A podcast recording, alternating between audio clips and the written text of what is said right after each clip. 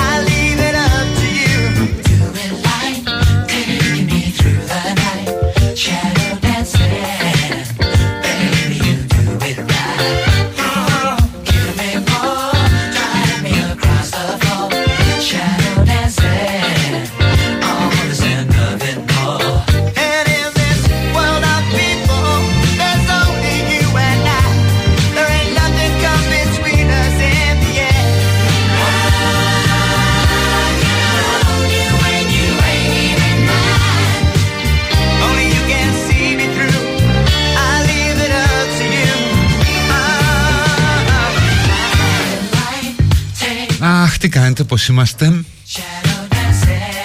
Καλή εβδομάδα, τελευταία Δευτέρα του μήνα Προτελευταία μέρα του μήνα. Παραμονή του Halloween. Αν και δεν υπάρχει πια κάτι που μπορεί να μας τρομάξει. Με όλα αυτά που συμβαίνουν γύρω ενίοτε και όλα αυτά που συμβαίνουν μέσα στο μυαλό ή στον καθρέφτη μας. Οπότε το Halloween είναι ένας ε, πλεονασμός.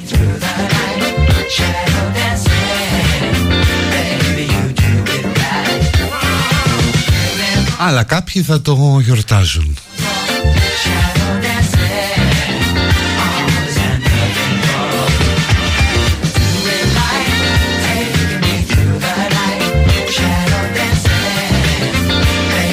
Και εδώ πάρα πολλά μηνύματα για τα φιλαράκια.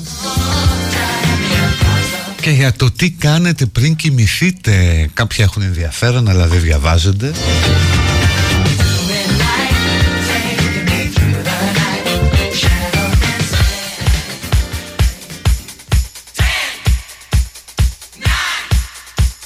Ναι, σίγουρα άμα βλέπεις κάτι για 10 χρόνια και είναι καλό Σίγουρα ήταν καλό, δεν μπορεί να μην ήταν καλό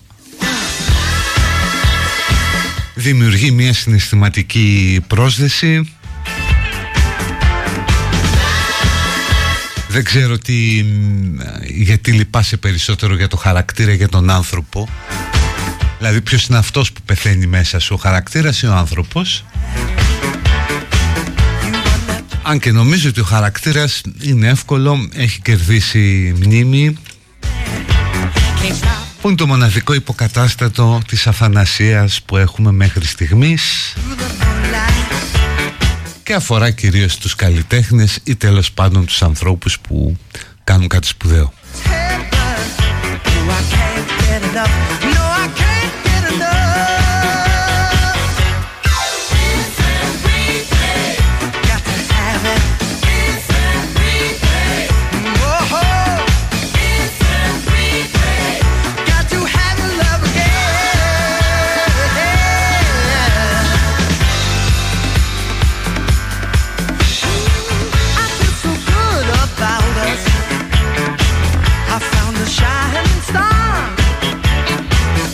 Κάποιος μου λέει ότι πριν κοιμηθεί κοιτάζει χόβες μιας ε, συναδέλφου.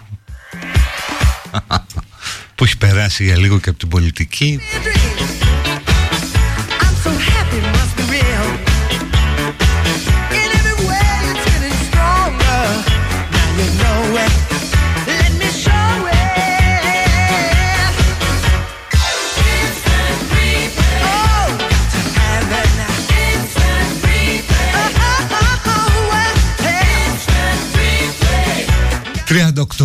λοιπόν Τι έχει το γενέθλιο της ημέρας;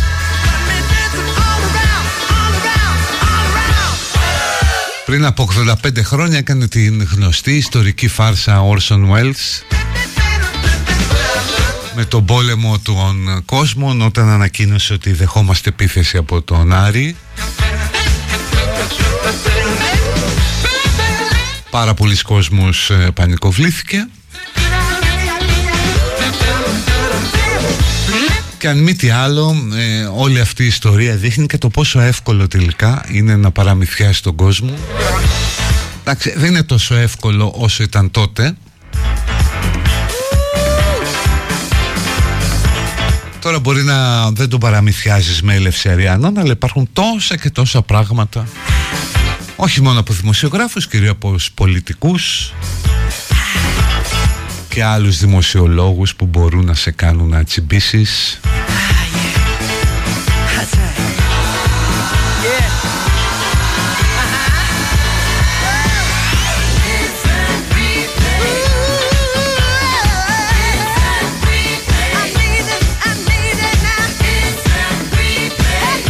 Αλλά το κάναν πάρα πολύ πιστικά γιατί δεν ήταν μόνο αυτός που έβγαινε και έλεγε έρχονται Αριανοί έβγαζε και ρεπόρτερ του σταθμού οι οποίοι έλεγαν ότι έχουν δει εξωγήινους.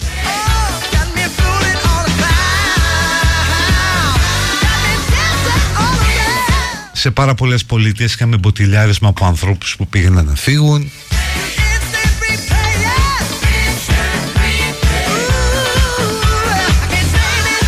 Μετά άρχισαν να κυνηγούν το Wells αυτός έλεγε πάει καταστράφηκα αλλά έγινε το εντελώς αντίθετο, η καριέρα του απογειώθηκε.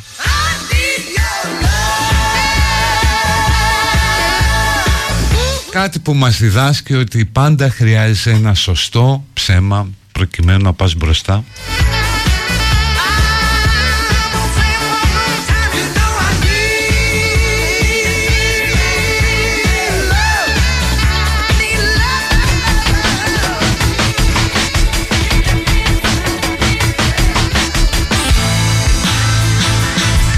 A place in the sun for anyone who has the will to chase one. And I think I've found mine. Yes, I do believe I have found mine.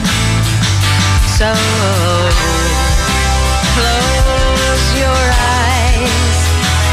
think of someone you physically admire and let me kiss you.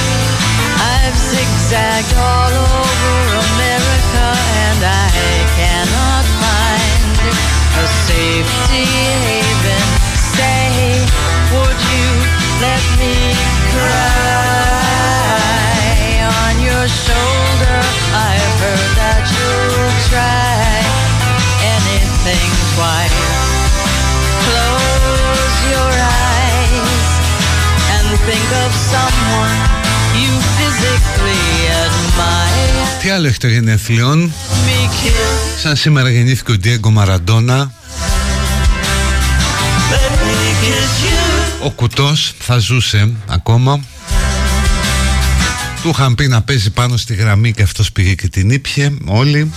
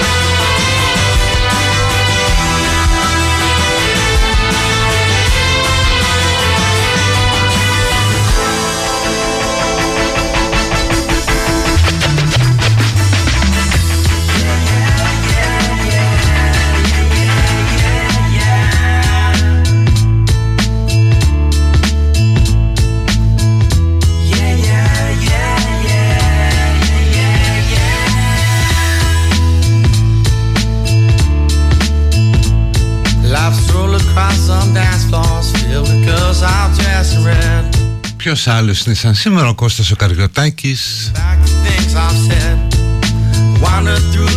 Και αυτός θα μπορούσε να έχει ζήσει πολύ παραπάνω.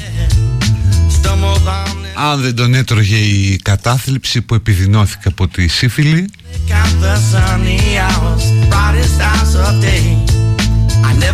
Αυτός αυτοκτόνησε στα 32 του Ίσως με το μοναδικό σημείωμα αυτοκτονίας που είχε και χιούμορ στο ιστερόγραφο. Και έλεγε ότι αν θέλετε να αυτοκτονήσετε διαπνιγμού έτσι και ξέρετε κολύμπι μην το κάνετε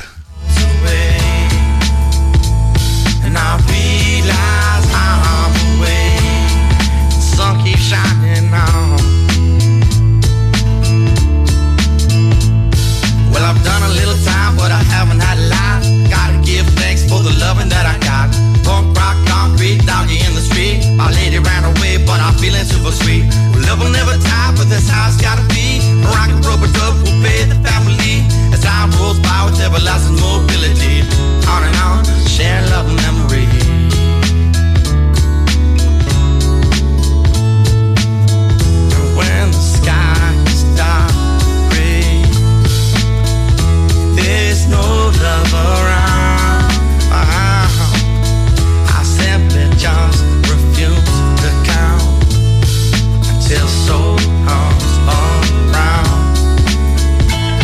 η πρέβεζα μου λέει για καριωτάκι κάποιος. Για ποιον είπα για σύφυλλη για τον Κώστα το καριωτάκι. Ο οποίος είχε και μια αδυναμία ρε παιδί μου στα κορίτσια να ξέρετε. Στα κορίτσια του δρόμου ας πούμε. Αν και είχε και τον έρωτα τη σχέση με τη Μαρία Πολυδούρη που δεν πήγε και τόσο καλά I only count the sunny hours, the brightest hours of day. I never count the gloomy hours, I let them slip away. And when the sky is dark and gray, if there's no love around, I simply just refuse to count. Και η ποιησή του βέβαια σημαδεύτηκε κυρίως από την ε, κατάθλιψη αλλά σε γενικές γραμμές δεν έχουμε συνδέσει την ποίηση με κάτι το χαρούμενο. Συνήθως μέσα μας ο βασικός κώδικας της ποίησης είναι... έχει μια μαυρίλα.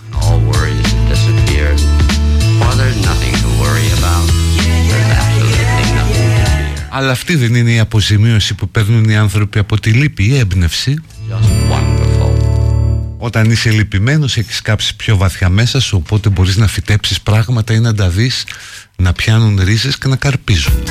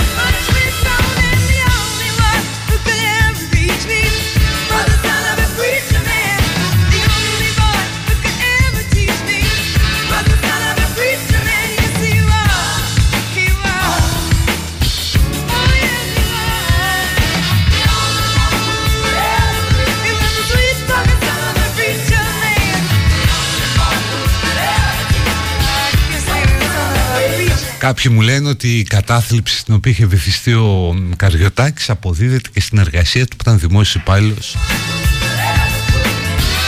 Σε όλη αυτή τη γραφειοκρατία και τα λοιπά. Ναι, αλλά ποτέ δεν θα μάθουμε πόσα πείματα έγραψε ώρα εργασίας. Γιατί ως δημόσιος υπάλληλος θα μπορούσε.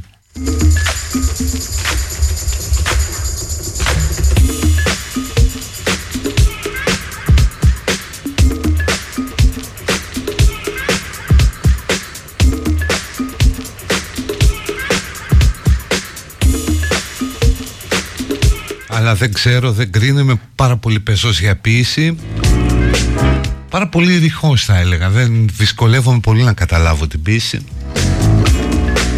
τη βαθιά εσωτερική ποίηση δηλαδή.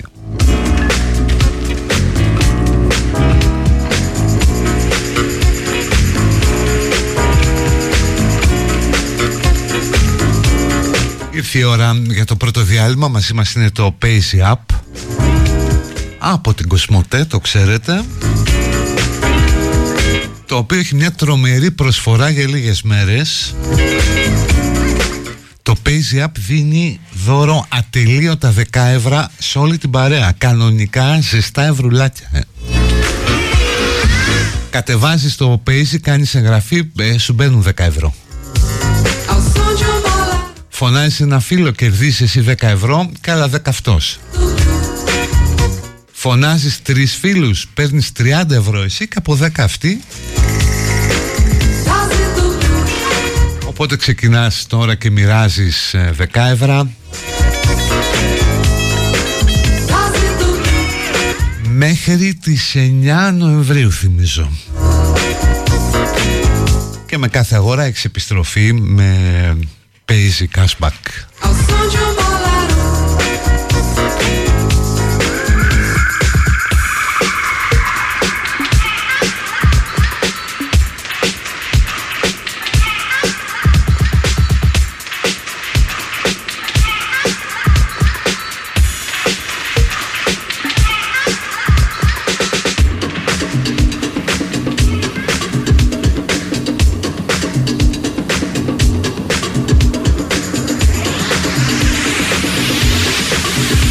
και ένας άλλος δημόσιος υπάλληλος γράφει τις περισσότερες μέρες θέλω να αυτοκτονήσω κι εγώ.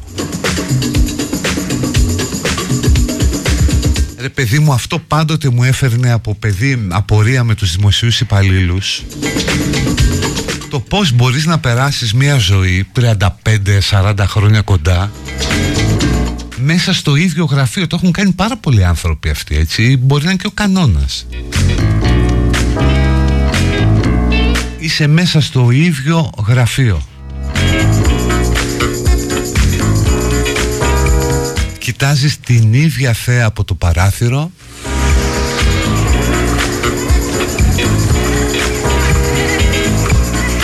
Είναι λίγο δύσκολο να το παλέψει αυτό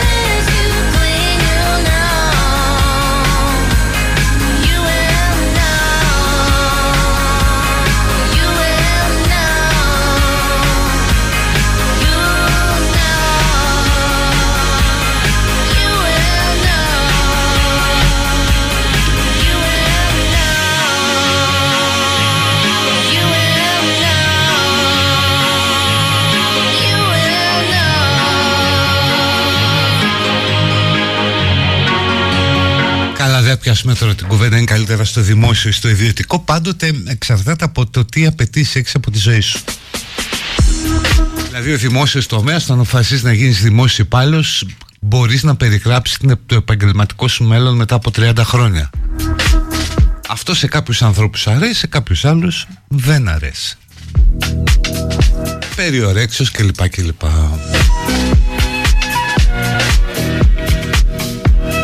Βλέπω λοιπόν στα social αυτή την πάνδημη οδύνη, οδύνη το, τη συγκίνηση τέλος πάντων. Για τον ε, θάνατο του Μάθιου Πέρι. Και την ταύτιση με το χαρακτήρα. Ήταν top trending topic σε όλο τον κόσμο. Κάτι που σου θυμίζει για άλλη μια φορά πως υπάρχουν πια στοιχεία μιας παγκόσμιας pop κουλτούρας την οποία μοιραζόμαστε όλοι. Εντάξει κάποιοι θα πουν τώρα για την πολιτισμική ηγεμονία της Αμερικής. OK, okay, ναι.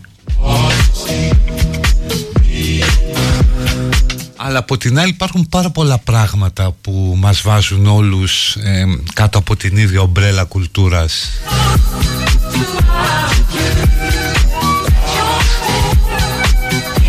Δηλαδή αυτό που πόσταρε ο Έλληνας στο facebook θα το έχει ποστάρει και ο Ιαπωνέζος, θα το έχει ποστάρει και ο Βραζιλιάνος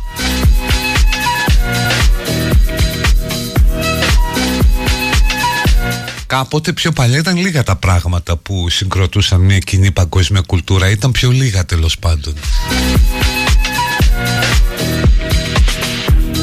Τώρα είναι όλο και περισσότερα.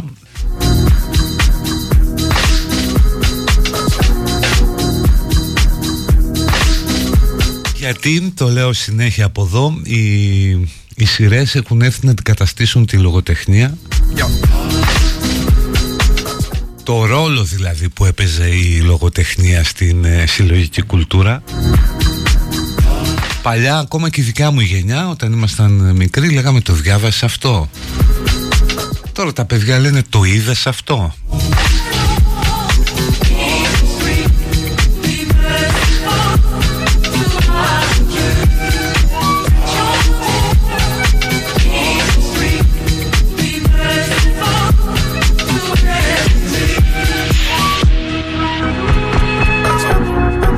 Και είναι λογικό γιατί βλέπεις ότι πια πάρα πολύ σπουδαία μυαλά στη σφαίρα της μυθοπλασίας κάθονται όλοι μαζί γύρω από ένα τραπέζι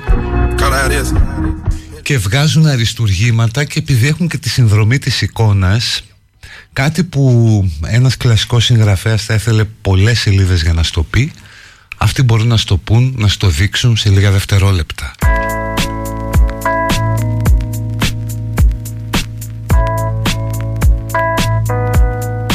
Και προς Θεού δεν λέω ότι έρχονται οι σειρές να διώξουν από την κεντρική θέση από το βάθρο τους χαρακτήρες όπως ο Άμλετ ή ο γέρος του Χέμινγκουέι ας πούμε. Αλλά νομίζω και με υπερβολικό ότι τόσο ο Σέξπιρ όσο και ο Χέμινγκουέι το τέλος του Succession ας πούμε θα το ζήλευαν το τελευταίο επεισόδιο. Just like ice in a glass I didn't come here for answers I just needed a laugh When you look deep inside yourself Well tell me what do you see Confusion of time again or someplace frozen with me. You know life never turns out the way we all planned, but the door is still open. So give me your hand.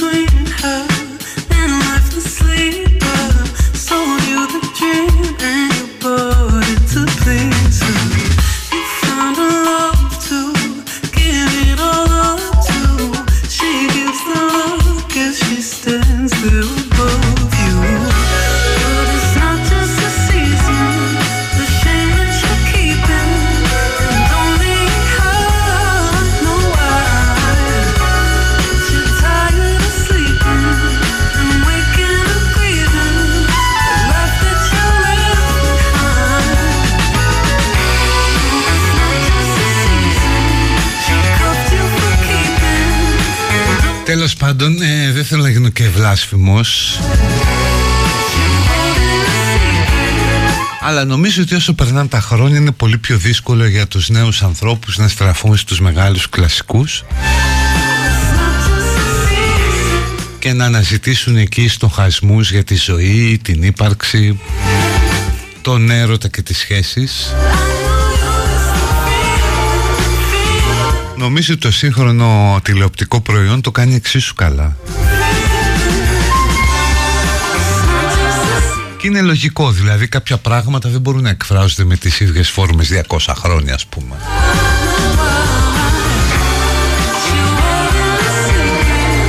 Είναι λογικό τα ανθρώπινα αδιέξοδα, οι ματαιώσεις, οι φόβοι, τα πάθη να φύγουν από το χαρτί και να πάνε και αυτά στην οθόνη.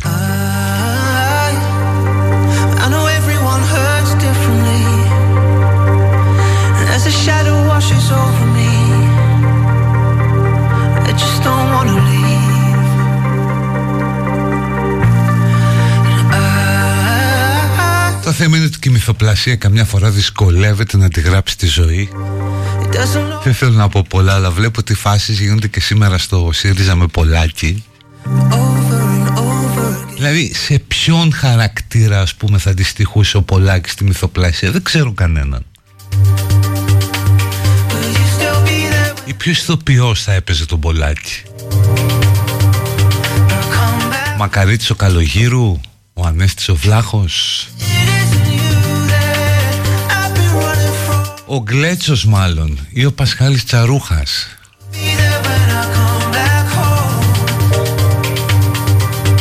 Προσκύνησε στο Sky της διαπλοκής για 5 λεπτά δημοσιότητας Είπε στο σύντροφο Οδρίτσα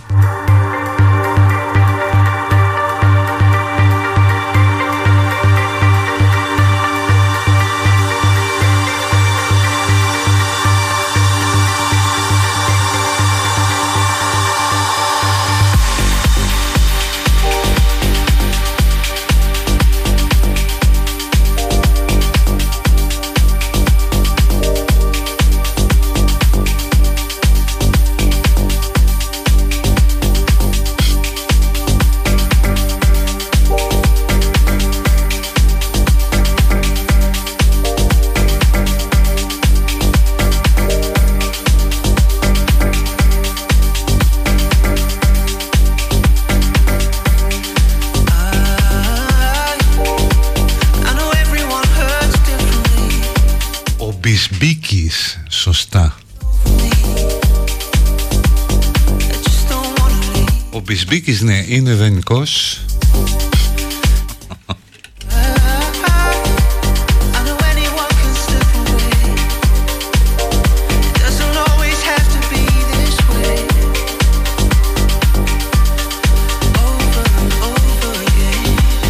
Την Τετάρτη θα είναι η πρώτη συνάντηση με Μητσοτάκη Κασελάκη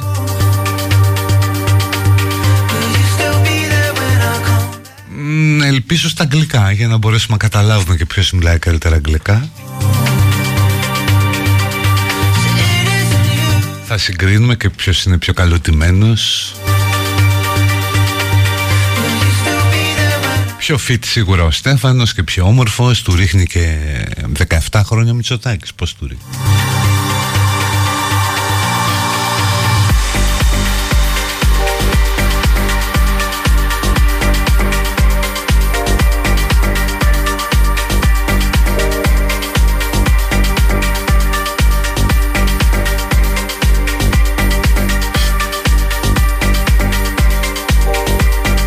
εσένα μόνο σε φερλής θα μπορούσε να σε παίξει λέει κάποιος ε, Ναι. Γιατί και φυσιογνωμικά είμαστε σχετικά κοντά.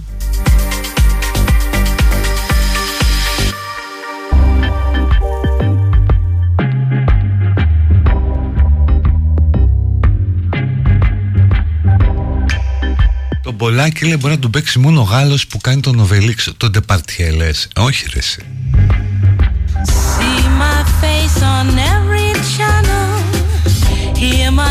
εσύ Παπαριές ο συνήθως ο Κρικώστας, ωραίο μήνυμα. Σειρές υπήρχαν πάντα. Απλά μύρισαν φράγκα μετά το present break Και αποφάσισαν πως έχουν profit. Η λεγοτεχνία παραμένει ως ήταν για λίγους. Αγαπητέ μικρέ μου φίλε μικρόνοε. Θέλεις να δεις πως εξελίσσονται οι πωλήσεις της λογοτεχνίας τα τελευταία 50 χρόνια; Και ότι δεν ήταν πάντα για λίγους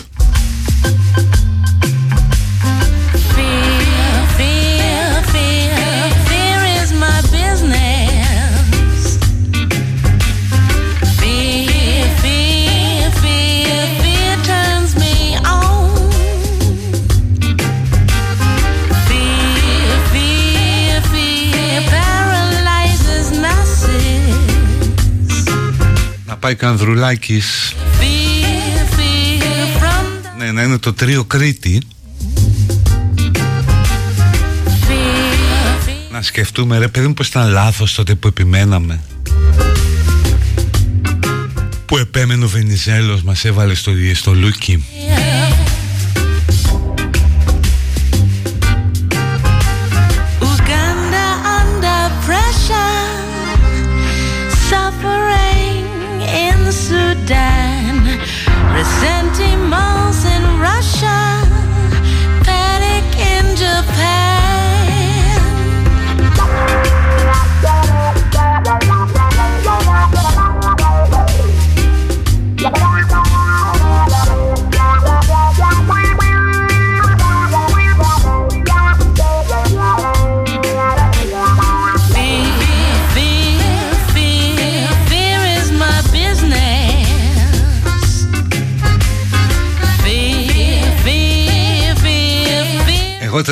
το σπιριτσούλι. Αυτό είναι η αδυναμία μου.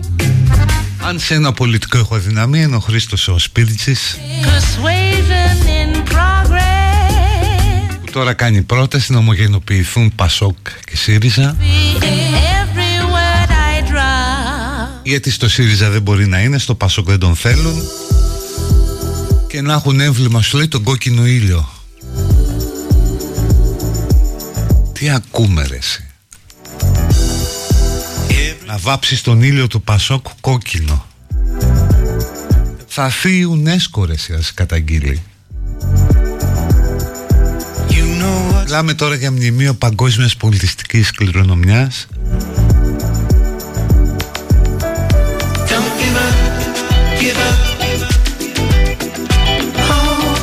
Νομίζω το ίδιο να γνωρίσουμε με το σήμα της ειρήνης ή της Mercedes ή ό,τι άλλο.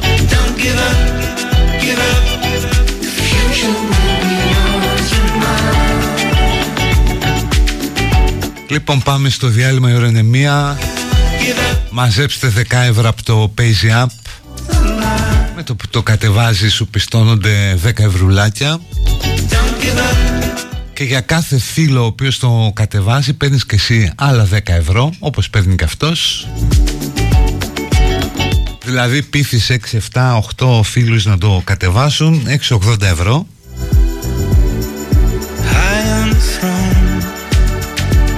είναι πάρα πολύ απλή η εγγραφή με απλά βήματα αλλά όλο αυτό ισχύει μέχρι τις 9 Νοεμβρίου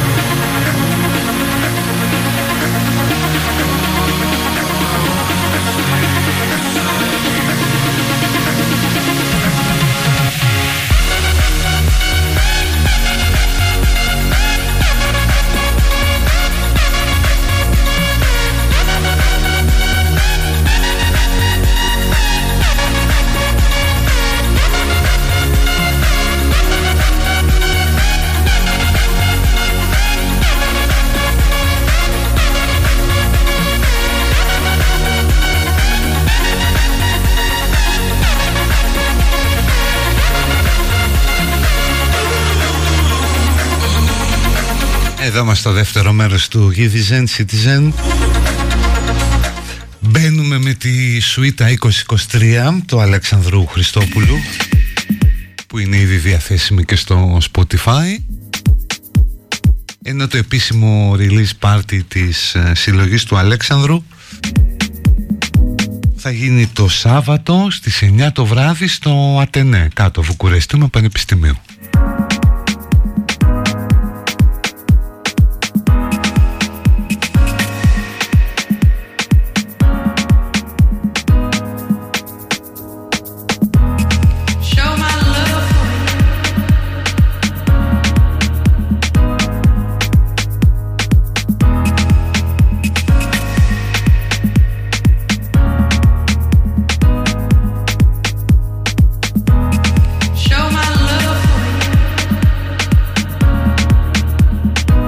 Άλλη μια Γερμανίδα όμοιρος εντοπίστηκε νεκρή που την είχε απαγάγει Χαμάς Από την άλλη καμιά 7-8 χιλιάδες Παλαιστίνοι είναι νεκροί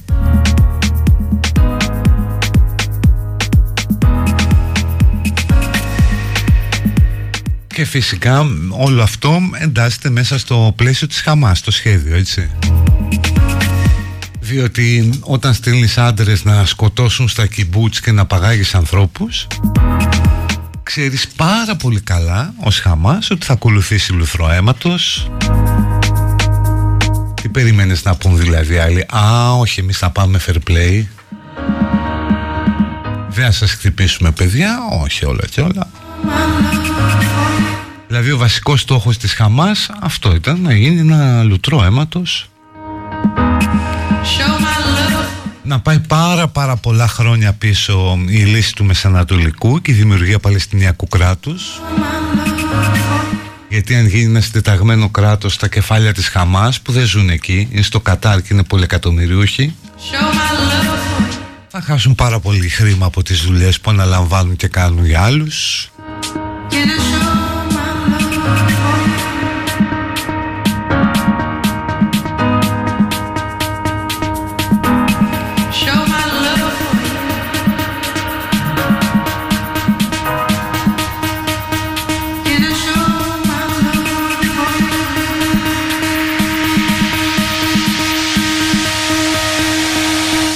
Οπότε σε όλα αυτά την πληρώνει η Μαρίδα, η φτωχή, η αδύναμη.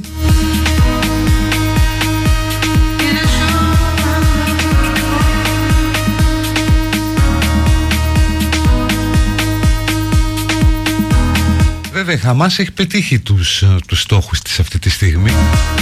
Πρώτον θα καθυστερήσει πάρα πολύ το να γίνει Παλαιστινιακό κράτος που σημαίνει ότι θα έχουν δουλειές φούντωσαν τον αντισημιτισμό ανά τον κόσμο. Σταμάτησαν την προσέγγιση Ισραήλ-Αράβων οπότε μια χαρά.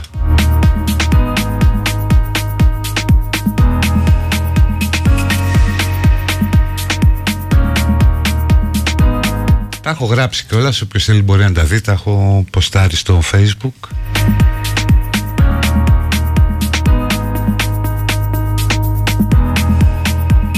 αυτό είναι το τρελό. Βγαίνουν ας πούμε και καταγγέλουν όλοι και καλά κάνουν στις πορείες το κράτος του Ισραήλ. Έχει καταφέρει η Χαμάς να ταυτιστεί με τους Παλαιστίνιους. Έτσι πολλοί άνθρωποι δεν μπορούν να διακρίνουν τη διαφορά. Αλλά κανένας ας πούμε δεν πάει να ρωτήσει ή να ρωτήσει έναν άνθρωπο που κατεβαίνει στις πορείες αγωνιώντας για τη μοίρα του Παλαιστινιακού λαού να τον ρωτήσει Μεγάλε τι περίμενες να γίνει μετά από αυτό που κάναν; Να πει το Ισραήλ Α θα σας ρίξω ας πούμε τόσες ρουκέτες να σκοτώσω και εγώ χιλιά άτομα Πραγματικά δηλαδή τι περίμενα να γίνει μετά αυτό, από αυτό που κάνει Χαμάς;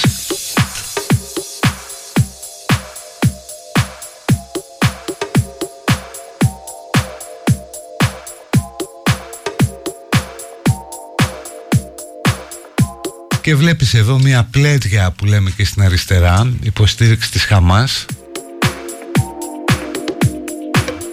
η οποία στη δεδομένη στιγμή το ξεκίνησε όλο αυτό. Αν είναι να μιλήσουμε για το 1948, να μιλήσουμε.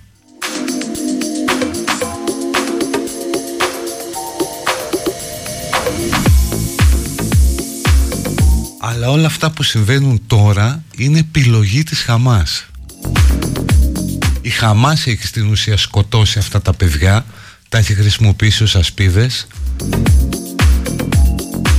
και δεν έχω ακούσει κάποιον να μου πει τι θα έπρεπε, ποια θα ήταν η αναμενόμενη αντίδραση του Ισραήλ.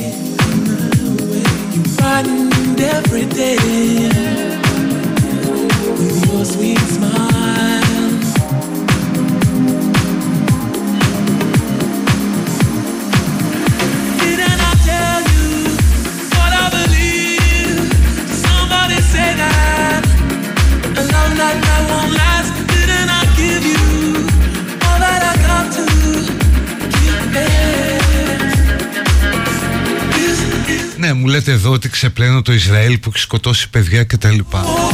Και σας ρωτάω τι έπρεπε να κάνει το Ισραήλ; Ή τι περιμένατε ότι θα κάνει; Έτσι, το ξέρουμε το Ισραήλ. Οι τύποι της Χαμάς δηλαδή όταν πήγαν εκεί Δεν ήξεραν ότι θα σκοτωθούν παιδιά. Όχι μόνο ήξεραν Αυτό ήθελαν, αυτό επεδίωξαν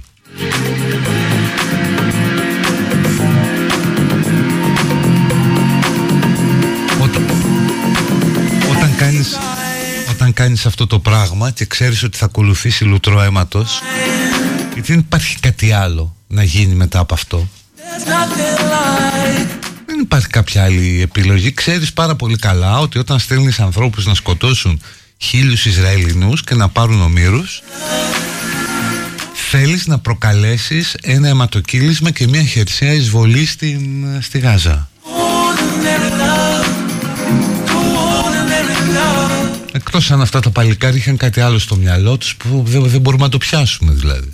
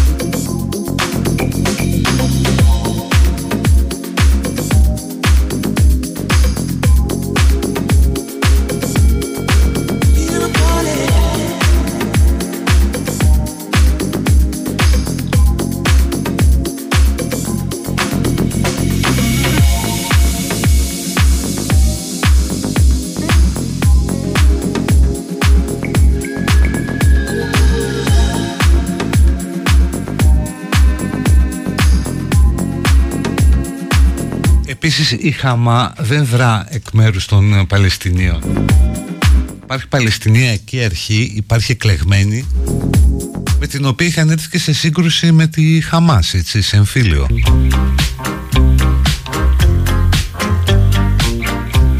Οπότε ο επίσημος συνομιλητής της διεθνούς κοινότητας είναι ο κύριος Αμπάς. Αμπά, ναι, αυτός.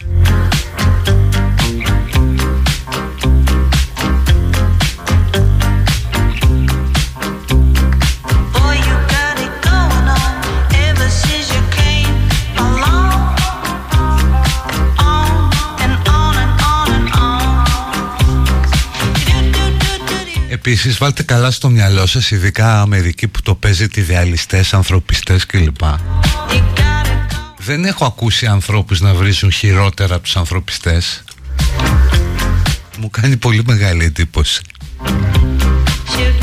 Ότι σε επίπεδο διεθνούς κοινής και γεωπολιτικής αυτές οι έννοιες ηθική, δίκαιο κτλ πάνε περίπατο σταθμίζεις αυτά που έχεις βλέπεις τα συμφέροντα που πάντα ιεραρχούνται πιο ψηλά από τις αξίες και δράς αναλόγως. Οπότε ναι η Χαμάς ήθελε ματοκύλισμα. Τώρα αν αυτό βοηθάει το δίκαιο του Παλαιστινιακού λαού ή τις τσέπες των αφεντικών της Χαμάς είναι μια άλλη συζήτηση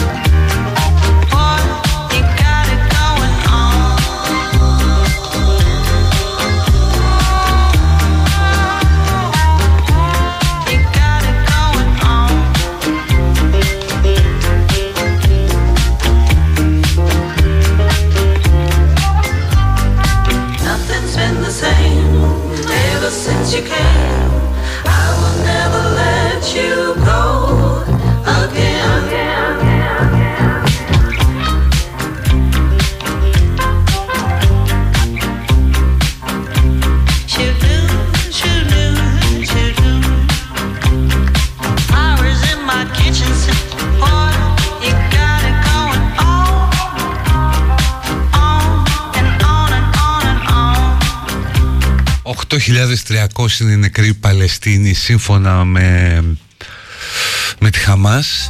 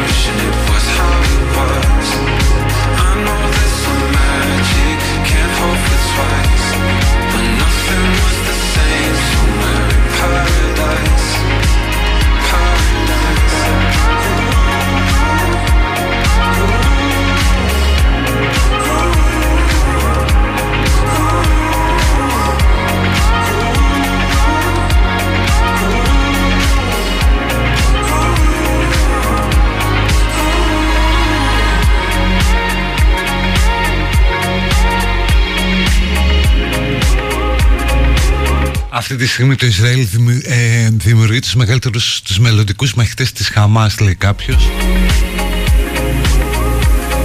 Καλά, άστο, γιατί εκεί πέρα πάει να γίνει γενοκτονία δεν θα μείνει κανείς για μαχητής. Αλλά κατά κάποιο τρόπο και το εβραϊκό κατεστημένο του Ισραήλ βολεύεται με αυτό. Τώρα συζήτηση για κράτος. Γεια σας γιατί δεν είναι τυχαίο ότι και όλο αυτό έγινε από τη Χαμάς όταν μέσα στο Ισραήλ άρχισαν να πυκνώνουν οι φωνές που να λένε ότι πρέπει να γίνει επιτέλους το Παλαιστινιακό κράτος. Και για δημογραφικούς λόγους διότι οι Άραβες πολλαπλασιάζονται. Ενώ ο πληθυσμός των Εβραίων παραμένει στάσιμος ε, το πολύ σκληρό κατεστημένο δεν το, δεν το ήθελε αυτό τη δημιουργία Παλαιστινιακού κράτους. Οπότε μια χαρά εξυπηρετούνται και όλοι αυτοί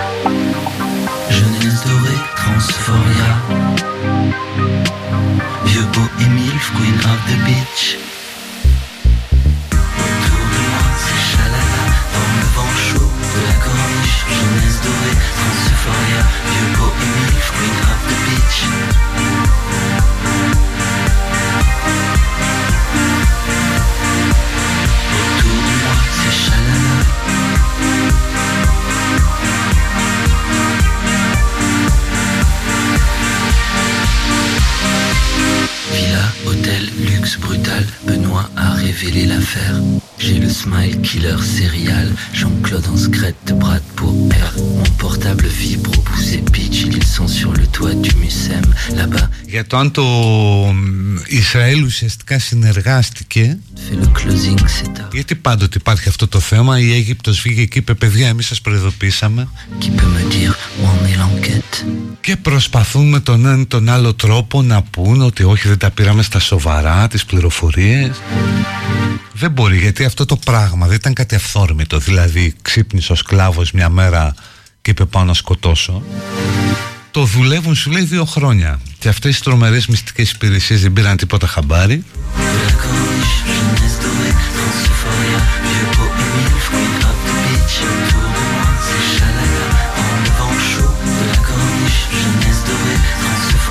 Και βολεύεται κόσμος και κοσμάκης με αυτό. Το Ιράν επειδή δεν προχωράει η προσέγγιση Ισραήλ-Αράβων Ο Πούτιν επειδή κανείς δεν ασχολείται με την Ουκρανία Ακόμα και οι Άραβες που τα έχουν πάρει κονομάν από την αύξηση της τιμής του πετρελαίου. Τέλος πάντων πάμε στο τελευταίο break. Θυμίζω Paisy App μαζί μας από την Κοσμοτέ. Αυτό το ηλεκτρονικό πορτοφόλι. Το κατεβάζεις το εγκαθιστάς παίρνεις 10 ευρώ Και παίρνεις και 10 ευρώ για κάθε φίλο σου που τον καλείς και τον εγκαθιστά Όπως παίρνει και αυτός Μαζεύεις 7-8 φίλους 80 ευρώ. Μέχρι τις 9 Νοεμβρίου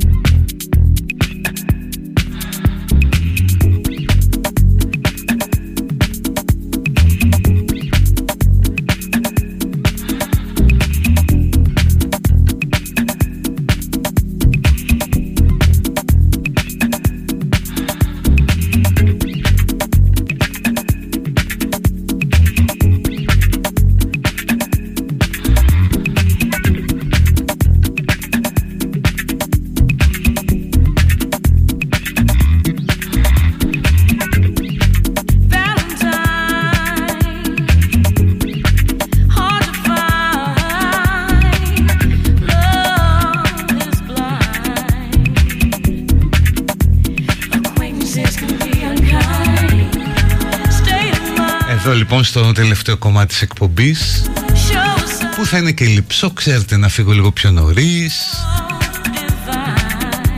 για να πάω στο αεροδρόμιο, να πάρω νοικιασμένο αυτοκίνητο μετά να πάω να πάρω το γιατρό και στις 7 να είμαστε στο τυφλό γουρούνι στη Λαμία.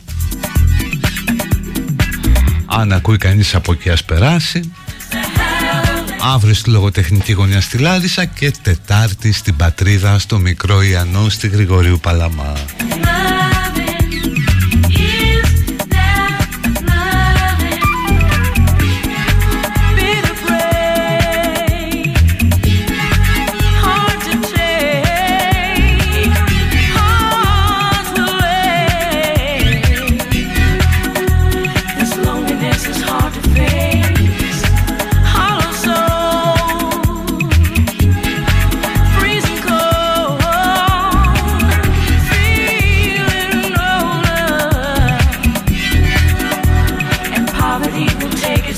Στείλουμε χαιρετισμούς και φιλιά.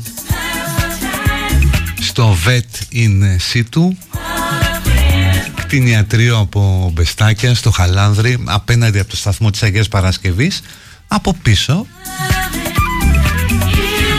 του Στέφανου Πέτσιου ο οποίος είναι και κτηνίατρος και κάνει επισκέψεις κατοικών. Γεια σου Στέφανε Θα έρθω να σε τσεκάρω πριν φέρω την Ούρσουλα για εμβόλιο διότι την Ούρσουλα δεν την ακουμπάει οποιοδήποτε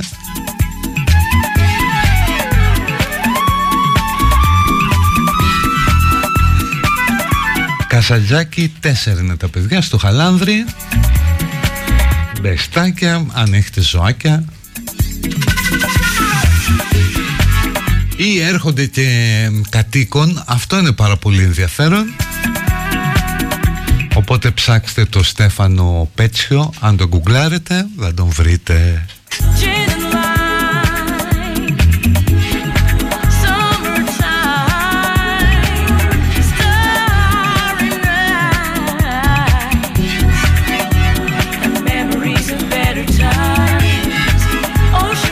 Ναι, αύριο και Τετάρτη δεν έχει εκπομπή μου λέτε ότι νοικιάζουν καλό αυτοκίνητα εκτός από το Ελβενιζέλος Ναι αλλά θα γυρίσουμε με αεροπλάνο παιδιά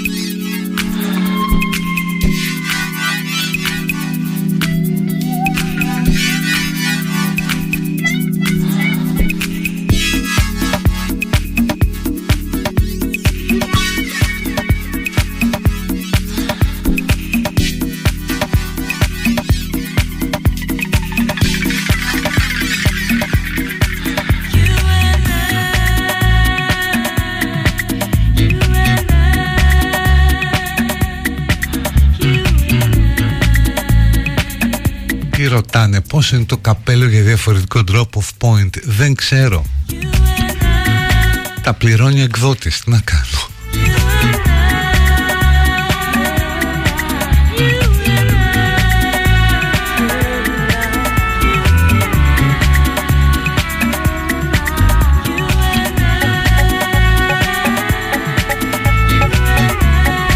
Βάζω και την παιδική χαρά λίγο πιο νωρίς, γιατί μα σε λίγο θα φύγω.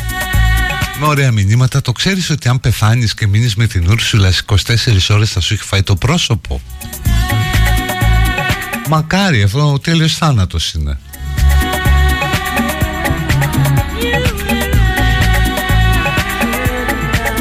Θα είμαι μέσα στην Ουρσουλίνα μου. Προγνωστικά για ντέρμπι δικεφάλων, χ.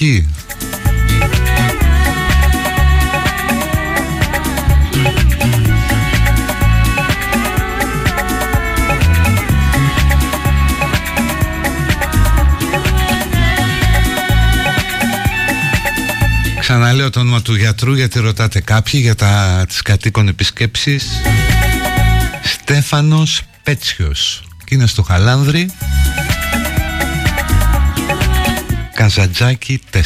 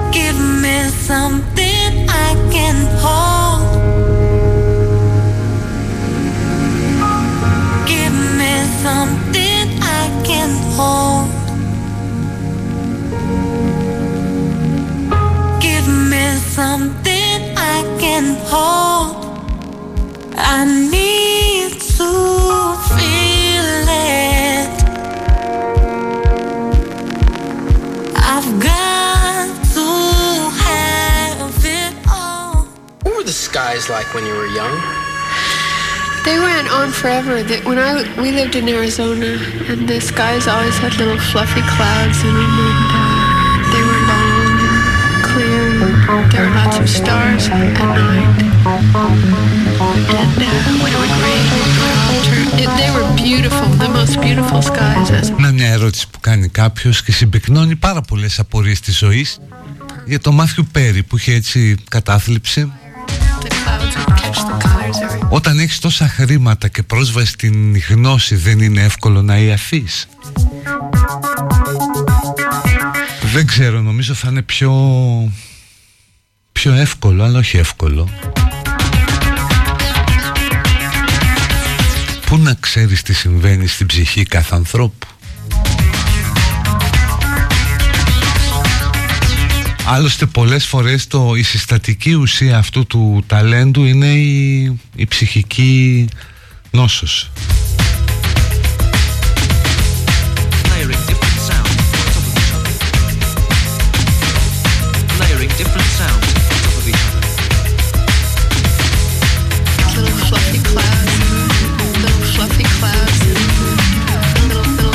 Λοιπόν παιδιά είναι παρατέταρτο πρέπει να φύγω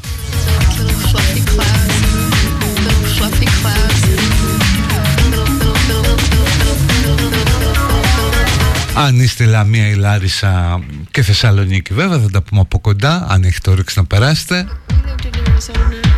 Γιατί σας λέω δεν θα είναι μια παρουσίαση που θα σας πρίξουμε Βασικά θα έχετε εσείς το λόγο για να ρωτάτε το γιατρό τι θέλετε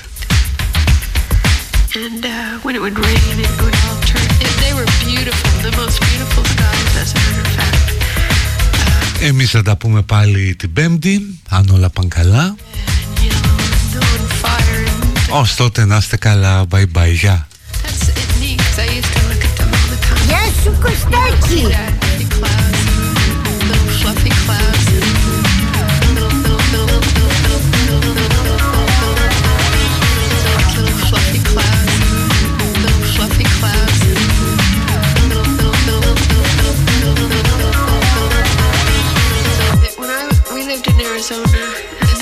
Always had little fluffy clouds in them, and uh, they were long and clear, and there were lots of stars at night.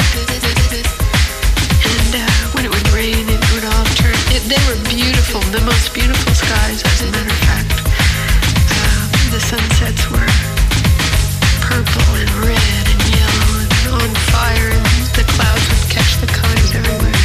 That's it neat because I used to look at them all might still see it in the desert.